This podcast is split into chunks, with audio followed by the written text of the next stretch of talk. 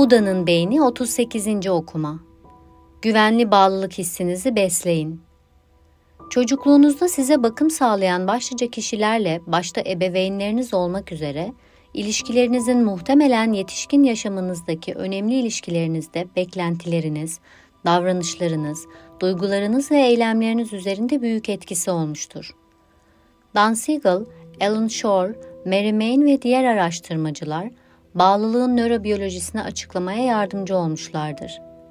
Geniş çaplı bir araştırmayı özetlemek gerekirse, bir çocuğun ebeveynleriyle yaşadığı, çocuğun mizacından etkilenen, tekrar eden deneyimlerin bağlılığın dört modundan birine yol açtığı söylenebilir. Güvenli, güvensiz kaçınmalı, güvensiz endişeli ve düzensiz. Bu son türe nadir rastlandığından burada bahsetmeyeceğiz. Bir ebeveyne bağlılık türü, diğerine bağlılık türünden büyük ölçüde bağımsızdır.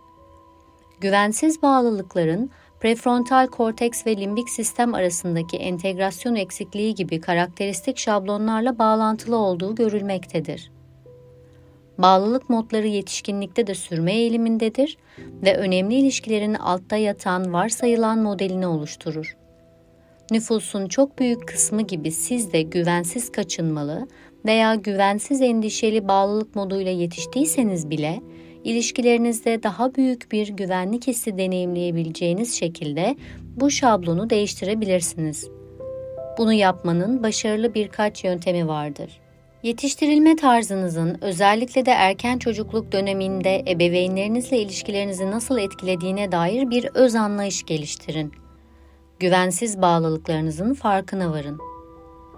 Güvensizlik hislerinden dolayı kendinize şefkat gösterin. Mümkünse size destek olan güvenilir insanlarla birlikte olun ve bu güvenliğin uyandırdığı hisleri içselleştirin. Ayrıca mevcut ilişkilerinizde de size iyi davranılmasını sağlamak için elinizden geleni yapın. Meditasyon dahil olmak üzere içsel durumunuzla ilgili farkındalık pratikleri uygulayın.